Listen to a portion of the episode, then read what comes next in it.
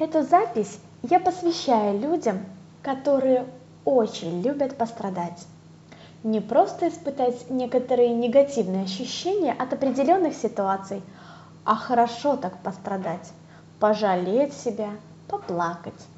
Этот пост для тех, кто очень хорошо знает, что такое боль в сердце.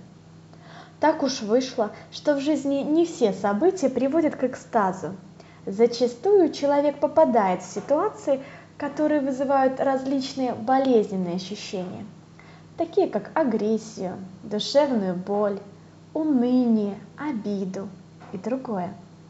Я называю все негативные эмоции болезненными, так как все они разрушают человека и доставляют ему дискомфорт.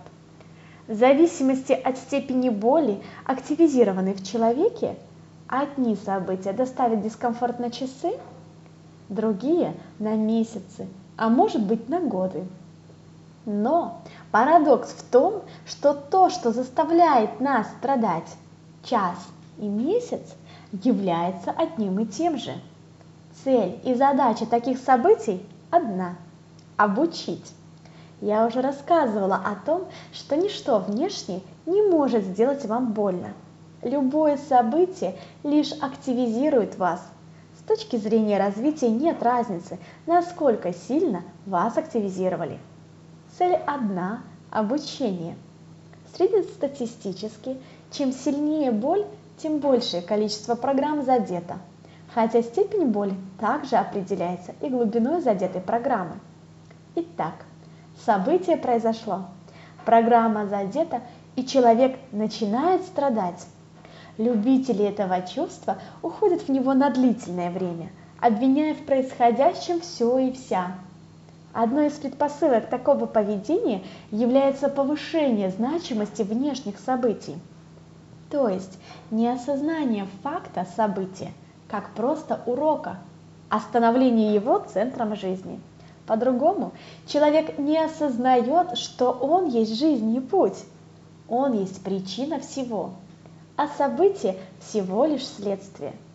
А наоборот, он думает, что событие есть жизнь, а его реакция – следствие. Исходя из концепции того, что человек есть путь, необходимо понять, что никому, повторюсь, никому не нужны страдания. Нужно развитие, но не страдания. Абсурдно подвергать свое тело такому стрессу, как страдание – гораздо более целесообразно первое – заметить, что я страдает. Второе – проанализировать события, вызвавшие страдания.